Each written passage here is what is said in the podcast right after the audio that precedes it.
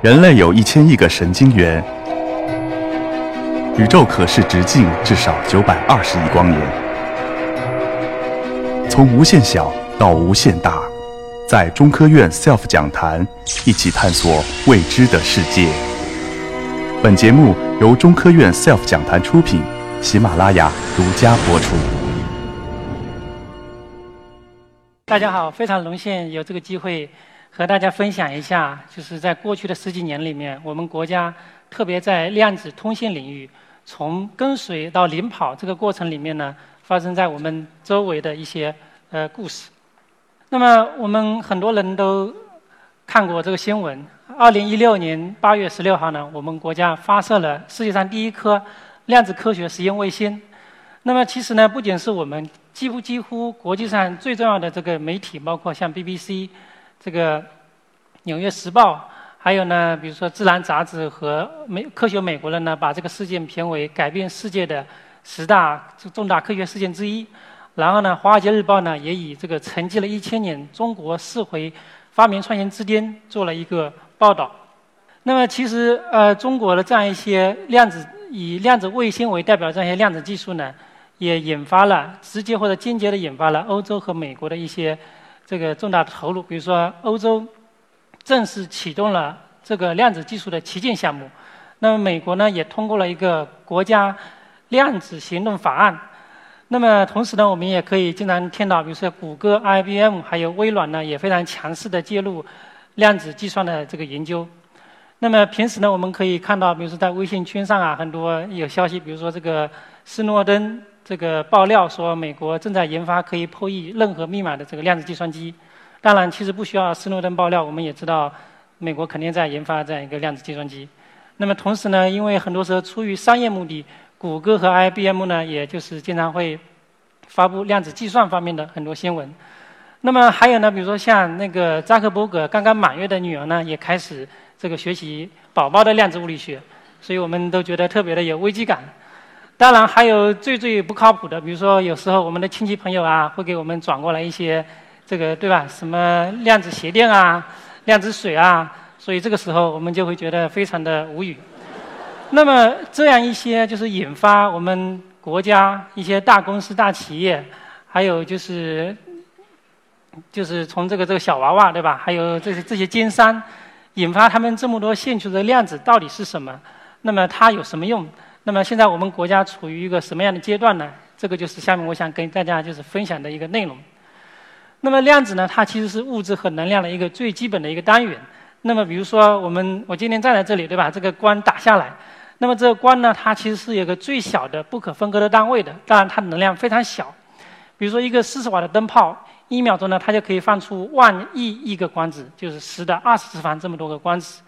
那么还有呢，组成我们物质的基本单元，像原子、分子，它的尺度呢，就是在十的负十次米，就是比纳米还要小十倍，基本上是我们头发丝的百万分之一这么一个量级。那么当然，我们直接用肉眼是看不看不到这样一个这些量子的这个基本粒子的。那么如果我们想象一下，把自己像孙悟空一样，对吧，变成一个非常非常小的一一只苍蝇，然后呢进一步变小，变成如果只有一个电子大小的话，那我们就可以。跑到原子里面去看看它长是什么样子的。这个图呢，就是用这个薛定谔方程可以计算出来的最简单的一个原子，一个氢原子，一个原子和一个电子。那么它这个所呈现出这样一个形状。所以就是很多这个青少年朋友可以看到，物理学并不是我们想象的那么枯燥，它其实是一个非常漂亮的一门科学。那么有句话说，就是这个一叶一菩提一这个一沙一世界，对吧？就是下面呢，我们就用。一个非常简单的一个一个游戏呢，来就是了解一下，在这样一个量子世界里面，它的运动有什么比较奇怪的一个规律。那么我们很多人都打过保龄球，对吧？那么保龄球打过去之后呢，有两个狭缝，那么它就会在狭缝上呢，就会留下两个痕迹。那么现在呢，如果我把这个保龄球啊，把它缩小，缩小成只有一个电子大小，然后呢，我重新来玩这个游戏，这个时候呢，我发现。一个非常奇怪的现象就出现了，那么在最后这个屏幕里面呢，它会出现很多条条纹，而且最中间被单板所阻阻挡的地方呢，是出现它这个条纹最多的地方。所以呢，我们来看一下就是我们这个尖点世界和量子世界呢，就形成了这样一个非常鲜明的对比。那么尖点世界是我们每个人都会同意的，对吧？就是球打过去肯定是这样一个结果。那么在量子世界里面呢，这个量子物理的解释就是，我们这样一个球啊，它就有有点像孙悟空分身术一样。那么它经过左边和右边呢，它是可以作为两个分身一起经过的。那么这个呢，就是我们量子世界里面的一个不同于我们日常世界的一个非常奇妙的一个特征，就是它允许一个物体可以存在于多种状态之中，左边和右边可以一起过去。那么我们后面会讲到，我们现在所正在从事的量子计算呢，很多时候就会依赖于这样一种特特性。那么我们知道，计算的基本单元是零或者一。那么我们可以比如说，这里把这个红色和蓝色呢，分别代表零和一。那么现在我一个量子的比特呢，我就可以零和一是同时存在的。那么当我有比如说五十个量子比特的时候呢，我就有二的五十次方种状态同时存在。这样的话呢，我就可以经过一个函数的话呢，就可以同时得出。二的五十次方个状态的这个这个结果，这样的话就可以给我们提供一种非常快速的这个量子计算。那么有些 观众会非常好奇，那么他说，那如果我拿一只眼睛在在在这里看一下，就是这个量子的保龄球啊，到底是从左边就是红色还是蓝色这过去的？那么这个时候另外一个非常奇怪的现象又出现了，就是当如果没有人观测的时候。就是我们这个量子的这个状态呢，它是从两条路一起过去的。但是呢，一旦有观测、有这样一个测量、有这样一个信息的时候呢，我们这样一种量子的这个现象又消失了，又回到了我们左边这个尖点的这个现象了。所以呢，这就是说，我们一个量子的状态和我们是不去测量、是不去观测是有关系的。那么这样一种性质呢，也是我们目前正在所做的量子保密通信的。一个就是比较形象的一个一个描述，就是一旦如果有人去窃听这样一种量子通信的这个通道的话呢，它就会不可避免的会劳动去改变这样一个量子状态，这样的话呢就可以使通信双方察觉，这样的话呢就可以在我们在原理上、物理原理上来保证这样一个通信的安全性。那么其实我们很多人觉得，对吧？这个听起来蛮有意思的，但是呢。这个非常高冷的这个量子物理呢，和我们生活几乎没有任何关系。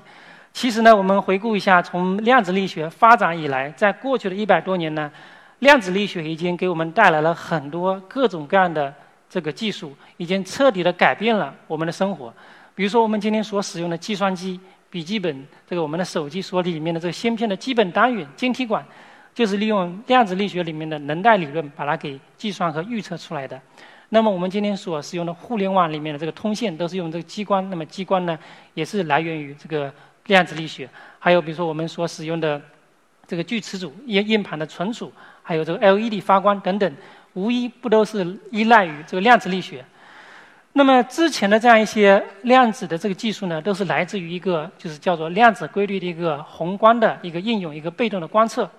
那么在最近的这个这个一段这个这个几十年来呢？我们已经在物理学上已经进步到一个新的阶段，我们可以在实验室里面可以真真切切的，比如说下来摆一个光子呢，我只对其中一个光子，我可以产生可以控制一个一个的光子，一个个原子。那么这样一些技术呢，就催生了我目前所称之为叫做第二次量子革命的这样一些新的技术。那么这些技术呢，就包括安全的一个通信、超快的计算，那么还有非常精密的这样一个测量等等这样一些技术。我们知道，我们国家就是改革开放四十多年，很多方面都发生了这个非常今天、这个翻天覆地的变化。如果我们来回顾一下之前的话呢，会对它有一个更加这个这个更更加就是深切的一个感受。